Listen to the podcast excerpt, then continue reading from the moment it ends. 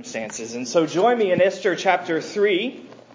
I will read a section from this chapter, uh, and then we'll turn and read a section from chapter 7 as well. So Esther chapter 3, uh, verses 1 to 11. Hear now the word of the Lord. After these things, King Ahasuerus promoted Haman, the Agagite, the son of Hammedatha, and advanced him and set his throne above all the officials who were with him. And all the king's servants who were at the king's gate bowed down and paid homage to Haman, for the king had so commanded concerning him. But Mordecai did not bow down or pay homage. Then the king's servants who were at the king's gate said to Mordecai, Why do you transgress the king's command? And when they spoke to him day after day, and he would not listen to them, they told Haman, in order to see whether Mordecai's words would stand, for he had told them that he was a Jew. And when Haman saw that Mordecai did not bow down or pay homage to him, Haman was filled with fury. But he disdained to lay hands on Mordecai alone. So as they had made known to him the people of Mordecai, Haman sought to destroy all the Jews, the people of Mordecai, throughout the whole kingdom of Ahasuerus. In the first month, which is the month of Nisan, in the twelfth year of King Ahasuerus, they cast Pur. That is, they cast lots. After or before Haman, day after day.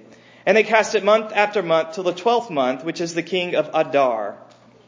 Then Haman said to King Ahasuerus, There is a certain people scattered abroad and dispersed among the peoples in all the provinces of your kingdom. Their laws are different from those of every other people, and they do not keep the king's laws, so that it is not to the king's profit to tolerate them. If it please the king, let it be decreed that they be destroyed. I will pay 10,000 talents of silver into the hands of those who have char- charge of the king's business, that they may put it into the king's treasuries. So the king took his signet ring from his hand and gave it to Haman the Agagite, the son of Hammedatha, the enemy of the Jews. And the king said to Haman, The money is given to you, the people also, to do with them as it seems good to you. And then turn over to chapter 7 with me. I'm going to begin reading in verse 7 and read to the end of the chapter. A lot happens between chapter 4 and 7, but we are picking up the action after Esther, Queen Esther, has exposed uh, the plot of Haman to the king as a plot against her people. And so let's pick up in the middle of that action in verse 7 of chapter 7. And the king arose in his wrath from the wine drinking and went into the palace garden. But Haman stayed to beg for his life from Queen Esther, for he saw that harm was determined against him by the king. And the king returned from the palace garden to the place where they were drinking wine, as Haman had fallen on the couch where Esther was. And the king said, Will he even assault the queen in my presence, in my own house? As the word left the mouth of the king, they covered Haman's face. Then Harbona, one of the eunuchs in attendance on the king, said, Moreover, the gallows that Haman has prepared for Mordecai, whose word saved the king, is standing at Haman's house, fifty cubits high. And the king said, Hang him on that. So they, came, they hanged Haman on the gallows that he had prepared for Mordecai. Then the wrath of the king was abated. Let's pray.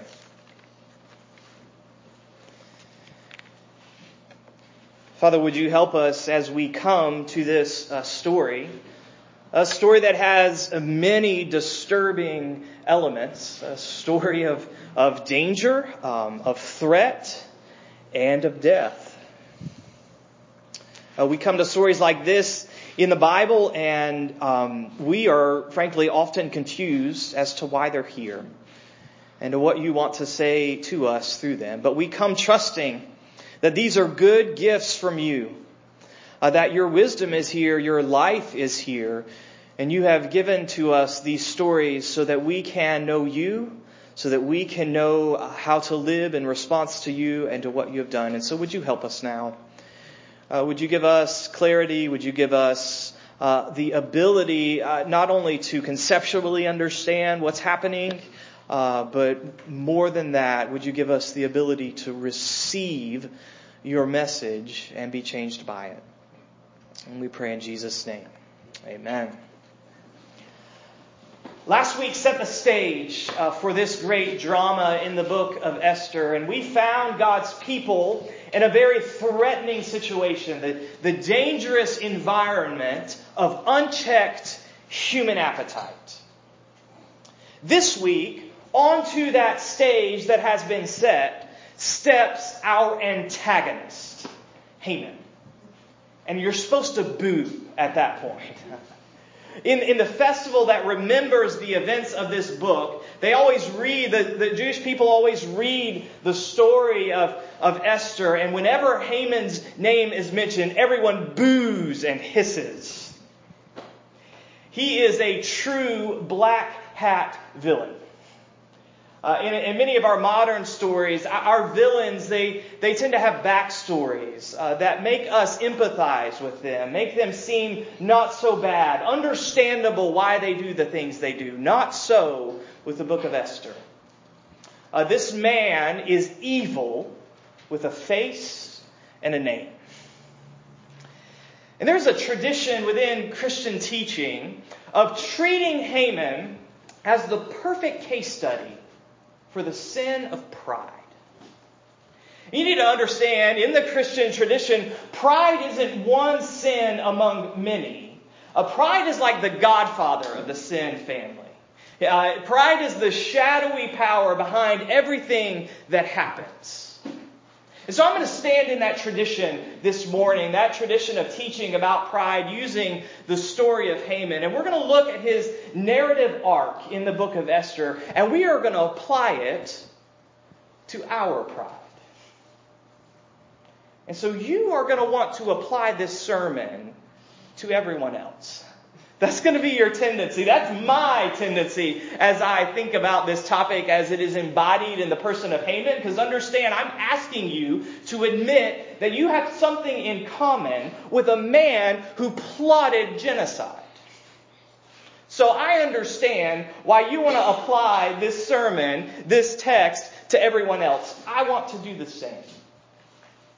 But I'm going to ask all of us this morning to resist that tendency for our own good, for the good of those around us, I'm going to ask you to resist the tendency to look around you and be open to looking within you and what God might have to say through this story about your own struggle with pride, about my own struggle with pride. So, pride in two parts destructiveness and destruction. Okay, first of all, pride's destructiveness. If we're going to understand the results of this particular sin, we need to see its nature. And as with most evils, math is involved. Can you see Haman doing the calculations? Can you see him running the numbers? He is elevated to the highest position of privilege and power in the land outside of the king. But he runs the numbers and he comes up with a deficit. He still has a deficit of honor, of significance, of status, of worth. He looks around and with all that he has, he still sees the one man who won't bow and do homage to him. Now, I don't know why Mordecai didn't bow. He is not resisting idolatry. We do need to understand that this bowing was, wasn't a worship. It was more like a salute in the military. This was a very appropriate social way of, of showing deference to those who had authority, uh, to uh, those who had a particular status. Many cultures today still use a bow as a part of showing deference. And there's nothing wrong with that. So Mordecai isn't resisting idolatry. I don't know why he chose not to bow. As we'll see, there might be a historical reason in just a moment. But whatever Mordecai's reason is for not bowing, Haman's response reveals that he was con- concerned with more than just social decorum. Because this personal slight becomes a plan for ethnic cleansing. This one man who won't show Haman the respect that he wants becomes a plot to, de- to destroy an entire race of people. That's a little bit out of proportion, isn't it? Why? Why does Haman respond in such a drastic way to this personal slight? Well, because like his king, he had an insatiable appetite. He had a deficit. As he ran the numbers of his life, he never could quite come up with enough honor, with enough status, with enough personal worth. You see, that's the nature of pride. Pride is an unsolvable equation. Pride is an unsolvable equation. We all need affirmation. We all want affirmation. That is a basic human desire, and it's not bad. We were made for honor. Psalm 8 says that God created humanity just a little lower than the angels, crowned with glory and honor. Those two words are most often used of God Himself glory and honor. We were made for that. We were made for significance, desiring affirmation. That is not a bad desire. But what happens is we try to meet that need with competition. Like Haman, we look around us with the, with the math of comparison. And we run the numbers. And we run them again. And we run them again. And we run them again. And we can never get enough. We can never prove enough worth. We can never prove enough significance. We can never get our lives to add up to the honor that we desire for ourselves. Pride is an unsolvable equation. And maybe we respond to that like Haman with a false superiority, anger, attack, boasting. Maybe we do that. Some of us do that. But a lot, a lot of the other of us, we respond to that unsolvable equation, not with false superiority, with, but with a false inferiority. We can give you all the reasons why everyone else is better than us. We can explain how terrible we are. There is an unhealthy self deprecation, even self loathing. But it's still pride. Because self is at the center. That yawning emptiness is still ruling our lives. We still have this insatiable appetite for affirmation. We're still running the numbers and coming up with a deficit. Pride is an unsolvable equation in our need for affirmation, our need for significance. But why is it bad? Why is pride such a bad thing? Why do we name this as an evil? Why do we name it as a sin? Well, because pride isn't only math, it's also history. Did you catch Haman's identity there at the beginning of chapter 3? Did you catch that he's not a Persian? He is Haman the Agagite. It's another way to say that he is an Amalekite. And the Amalekites were ancient enemies of the people of God in the Old Testament. In fact, maybe you remember the Exodus story. God rescues his people from slavery and oppression in Egypt, and he's leading them to freedom and flourishing in this promised land. Well, right after they escaped Pharaoh and the Egyptian army, the people of Israel, they were in the desert. And they are very vulnerable. They don't have a trained army. They don't have enough food. They don't have enough water. And they are almost immediately attacked, taken advantage of in their very vulnerable position. And who is the enemy in that attack? It's the Amalekites. It's the ancestors of Haman. Haman is continuing the ancient tradition of opposing God's own heart. You see, God's desire, his design, was to rescue and to bless the people of Israel so that through him through them he could rescue and bless the entirety of creation. That was a threat to the Amalekite agenda.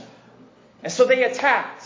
And Haman continues that attack all these years later in the story, in the book of Esther. Because pride isn't just competition with others. At its heart, it is competition with God. Pride isn't competition with others. At its heart, it is competition with God. It's a competition that stretches further back than the Exodus story. It goes all the way back to the garden with the serpent saying, Did God really say? If you, Adam and Eve, if you will eat this fruit, your eyes will be open and you will become like gods yourself. You see, when the desire for significance becomes the ultimate driving force of our life, when we go after that significance by our own design, our own plan, then we usurp the place of God and we oppose his heart to our own harm and to the harm of the people around us. To say, I want affirmation and I'm going to get it my way, is to oppose God's intention for life for you and for the people around you. Pride is so destructive because it shifts our center of gravity from where it should be. You see, we were made, we were meant to be grounded in what God says and in what God wants. That's supposed to be our gravity. That's supposed to be where we put our feet, the direction in which we walk. But pride takes out that ground and it opens up an unfillable hole. It opens up, it's like a black hole in space. It doesn't have a floor. It's just gravitational pull. And that endless hunger for affirmation, that endless hunger for significance, it just pulls every, the light and life out of everything that comes close to it. Pride is a pit without a bottom. And it pulls the life of everything that comes near to it because it takes away the ground on which we should stand. We elevate the good desire for affirmation to an ultimate motivation for our lives, and so we usurp God and we oppose his heart. Let me give you two areas of diagnosis being able to see this destructive force in your own life. Two areas. First, criticism. How do you respond to criticism? Do you explode? Do you explode with self justification, with excuses, with an attack on the critic? Or do you implode? Do you implode with self hatred, with an unhealthy self deprecation? Pride is in both of those responses.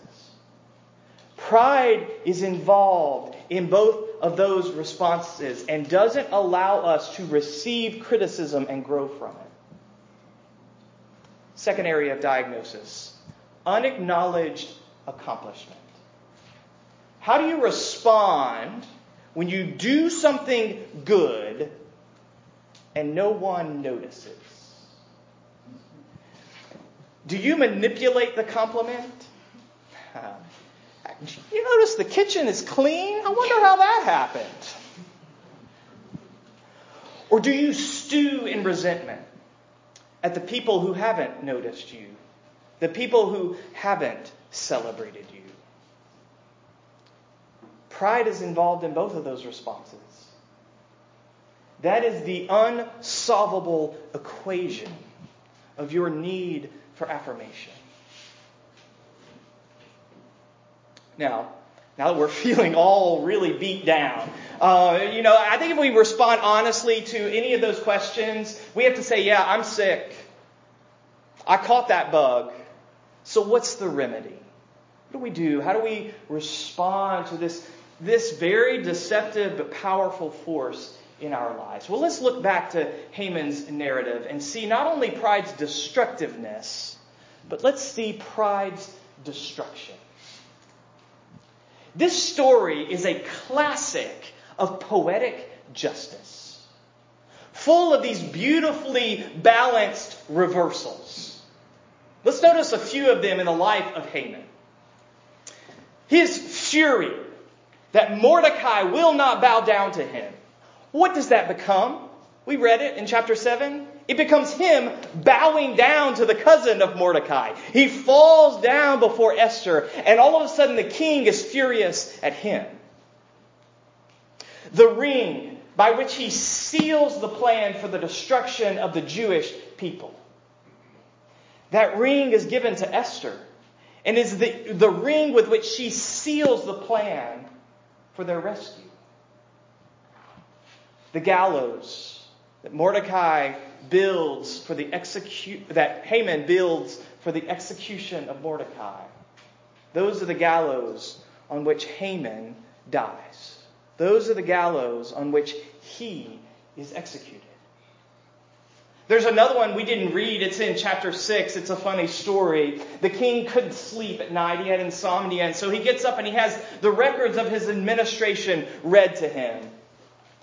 And he's reminded that Mordecai saved his life by exposing an assassination plot. But Mordecai hadn't been rewarded. Unacknowledged accomplishment. Mordecai hadn't been rewarded for saving the king's life, and that was not okay in the Persian Empire. And so the king is thinking about how do I reward Mordecai? And in that moment of thinking and discovering, Haman walks in. And the king says, There's Haman, there's my counselor. Haman, tell me. I'm really excited about someone. I'm really grateful for someone. How should I celebrate this? How should we respond to the, the man in whom the king delights, the text says? Haman, in his pride, thinks, longs for the king to be talking about him. And so he says, I have an idea, king. You should, you should allow that man to be king for a day. You should give him the crown, the robes, and the adoration of the crowds. And the king says, Great idea. Do that for Mordecai. And so Haman has to lead the celebration for his nemesis. His plan for exaltation becomes the plan for his humiliation. His plot for the destruction of others becomes the plot for his own destruction. How does that happen? Why does that poetic justice happen? Well, because while Haman is in the story, Haman is not the one telling the story. Remember that little strange uh, scene we read in chapter 3 where it talks about Haman and the king throwing dice? Uh, they're called Pur or lots. Uh, this wasn't a game, this was a method of decision making in the ancient world. And it wasn't about chance, it was about divining the will of the gods. And so there are all these decisions that have to be made in the kingdom, and they're throwing these dice, making those decisions, trusting that the gods are revealing, revealing their will through those lots. And that method is the one by which Haman decides the date for his genocide. But it's interesting, there's a time stamp on that scene. The text tells us that the king and Haman, they were doing this when? They were doing it in the first month of the year, the month of Nisan. Do you know what happens during that month every year in the Jewish calendar? It's Passover. That month, every year in the Jewish calendar, is the time when the Jewish people remember God's rescue of them from slavery in Egypt. Not only that, the, the time when, when this edict goes out, this edict announcing the annihilation of the Jewish people, it goes out on the eve of Passover. So it seems like, on the surface of this story, it seems like Haman and his gods are overturning that festival. A festival that celebrates rescue and life. They're making it a, a festival of death and destruction. They're overturning that story, that festival. That's what it seems like on the surface. But is that what happens? No, that's not what happens. Why? Because Haman's in the story, but he's not telling the story. Who's telling the story? Well, the God of the Passover.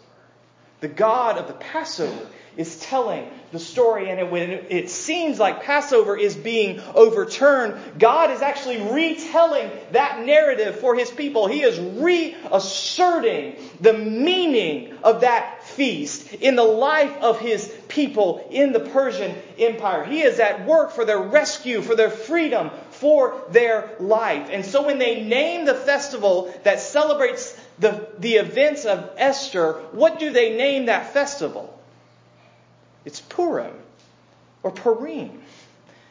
They say, you see those lots where it looks like Haman and his gods are planning something against us? What they are actually doing is they are defining, they are divining the will of the God who is for us, who is at work for our life, for our rescue. You see, pride is destroyed when God tells the story. Pride is destroyed when God tells the story because he's telling a bigger story than the one just in Esther. And that story is one in which the proud are demoted and the humble are promoted. That's the story of the Bible. Pride is destroyed when God tells that story. Do you know that diamonds aren't that rare anymore? There are lots of them, and it's easy to find more if you need to. But diamonds are still very expensive, aren't they? Diamonds are still very valuable, aren't they? Why? Not because they are rare, but because of the narrative told about them. The story we tell about them. We tell stories about diamonds that are stories of romance, that are stories of luxury. So their value isn't determined by their rarity, their value is determined by their narrative. The same is true of us. Our value isn't determined by our rarity, our ability to prove that we are better than everyone else. Our value, our worth, is determined by the story told about. Pride is attempting to tell that story of value on our own. It's attempting to tell that story with our own accomplishments, with our own competencies. Humility is letting God tell the story about us. Humility is letting God tell the narrative that defines and establishes our worth. Why would we do that? Why would we receive God's story rather than tell our own? Well, because He has definitively and ultimately retold the Passover. He has retold a story of rescue, of freedom, of life. He has retold, he has reasserted the Passover in his Son, Jesus, the Lamb of God who takes away the sins of the world. Jesus didn't escape the gallows. Jesus was hung on the gallows that our pride deserves. Why? So that pride could be defeated in us without destroying us. You see, the hope of the gospel isn't that you are not like Haman. No, the hope of the gospel is that you are like Haman, but your pride can be destroyed without you being destroyed like Haman. Jesus set aside the robes of his heavenly majesty and he dressed as a slave. Why?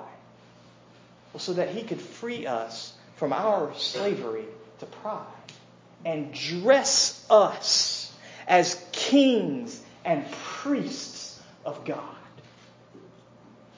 Humility isn't the loss of dignity. It is the recovery of true. It is God restoring us into that glory and honor of being made and remade into His image. Humility isn't the loss of significance. It isn't the loss of worth. It isn't the loss of honor and respect. It is finding all of those deep needs in the right place. It is to be clothed in the righteousness of Jesus. Humility is silencing the math of comparison with the voice of God saying, You are my beloved. You are the ones whom I am rescuing, redeeming, and renewing. Pride isn't saying I'm terrible. Or, excuse me, humility isn't saying I'm terrible. It is receiving the message of the Passover. That yes, I am broken and I am sinful. But in Jesus, I'm being redeemed and renewed and restored.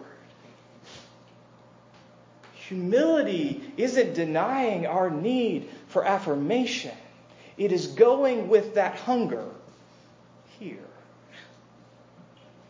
And God saying, Here is the body and the blood of my Son, the Passover lamb, for your life. A way for you to come to me, to know me, to be known by me. That's humility. We should be able to join the, the great poet Gerard Manley Hopkins. Talking about himself, he said, This Jack, which means like an ordinary, insignificant man, this Jack, this joke, poor potsherd, match patchwood, immortal diamond. He was able to look at himself and say, insignificant inestimable value. Joke. Immortal diamond. How could he say that? Well, because he was talking about who he was in Jesus, and he was talking about the resurrection. And he says at the trumpet blast, I will become what Christ is because he became what I am. I will become what Christ is since he became what I am. Christ humbled himself so that you could be exalted, restored as the image of God. And true humility is to receive that story as a story about you. The story that God is telling in your life. Let's pray.